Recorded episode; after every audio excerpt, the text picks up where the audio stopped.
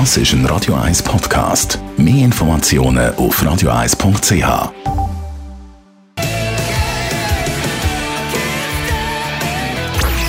Sprechstunde auf Radio 1. Wir reden heute über ein, ein mühsames Thema, würde ich jetzt mal sagen. Es geht nämlich um versteckte Dickmacher.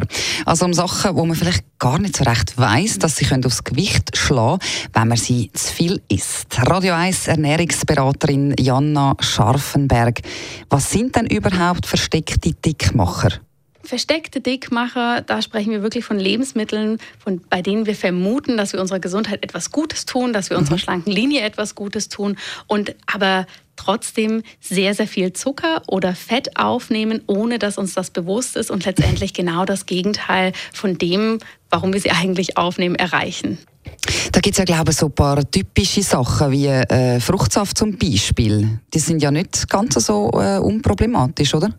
Genau, du sprichst es schon an. Es gibt so ein paar Klassiker, die eigentlich bekannt sind dafür, dass sie dick machen. Wir assoziieren sie aber häufig nicht damit. Das können ganz, ganz viele verschiedene Getränke sein, okay. unter anderem der Fruchtsaft. Im Fruchtsaft haben wir sehr, sehr hoch konzentriert die Fructose, den Fruchtzucker, der uns dick machen kann. Aber auch Smoothies, die rein aus Früchten bestehen, können sehr viel Zucker enthalten. Mhm. Ähm, weiter kann man sagen, die ganzen Softdrinks, die wir so kennen, ja, auch wenn wir hier die Light-Variante nehmen, dann sind verschiedene Süßstoffvarianten drin, die uns vielleicht nicht per se dick machen, die aber im Verdacht stehen, dass sie den Appetit anregen. Weiter kann man dann neben den Getränken auch noch darauf eingehen, dass zum Beispiel der Fruchtjoghurt auch sehr viel Zucker enthält. Und eine andere kritische Variante sind die Leitprodukte. Wenn wir ein Leitprodukt nehmen, dann gehen wir davon aus, dass es entweder wenig Fett oder wenig Zucker enthält. Und das ist auf der Verpackung auch so angegeben. In jedem Produkt muss aber entweder Fett oder Zucker enthalten sein, damit das Produkt Geschmack hat. Okay. Und wenn ich jetzt sage, ich nehme ein Produkt, was wenig Fett enthält, dann ist meistens sehr, sehr viel Zucker enthalten. Und ich habe aber das Gefühl, ich tue mir selbst etwas Gutes und nehme dann versteckt eine hohe Menge an Zucker auf. Okay, aber auf was kann man denn achten, dass man eben nicht sonnige Produkte verwünscht?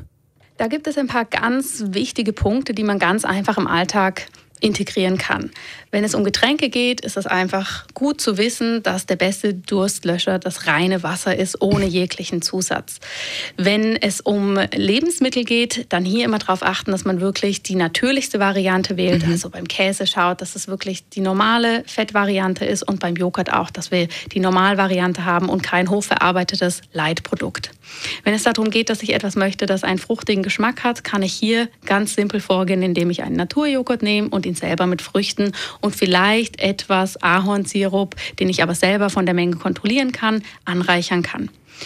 Des Weiteren ist es wichtig, dass man darauf achtet, dass die Lebensmittel möglichst wenig verarbeitet sind, denn wenn sie in ihrer natürlichen Variante sind, ist meistens kein Zucker zugefügt. Und ich glaube, wenn man das so mit ja, nimmt, wenn man im Supermarkt einkaufen mhm. geht, dann hat man da eine ganz gute Grundlage, um eben nicht in diese Fallen zu tappen.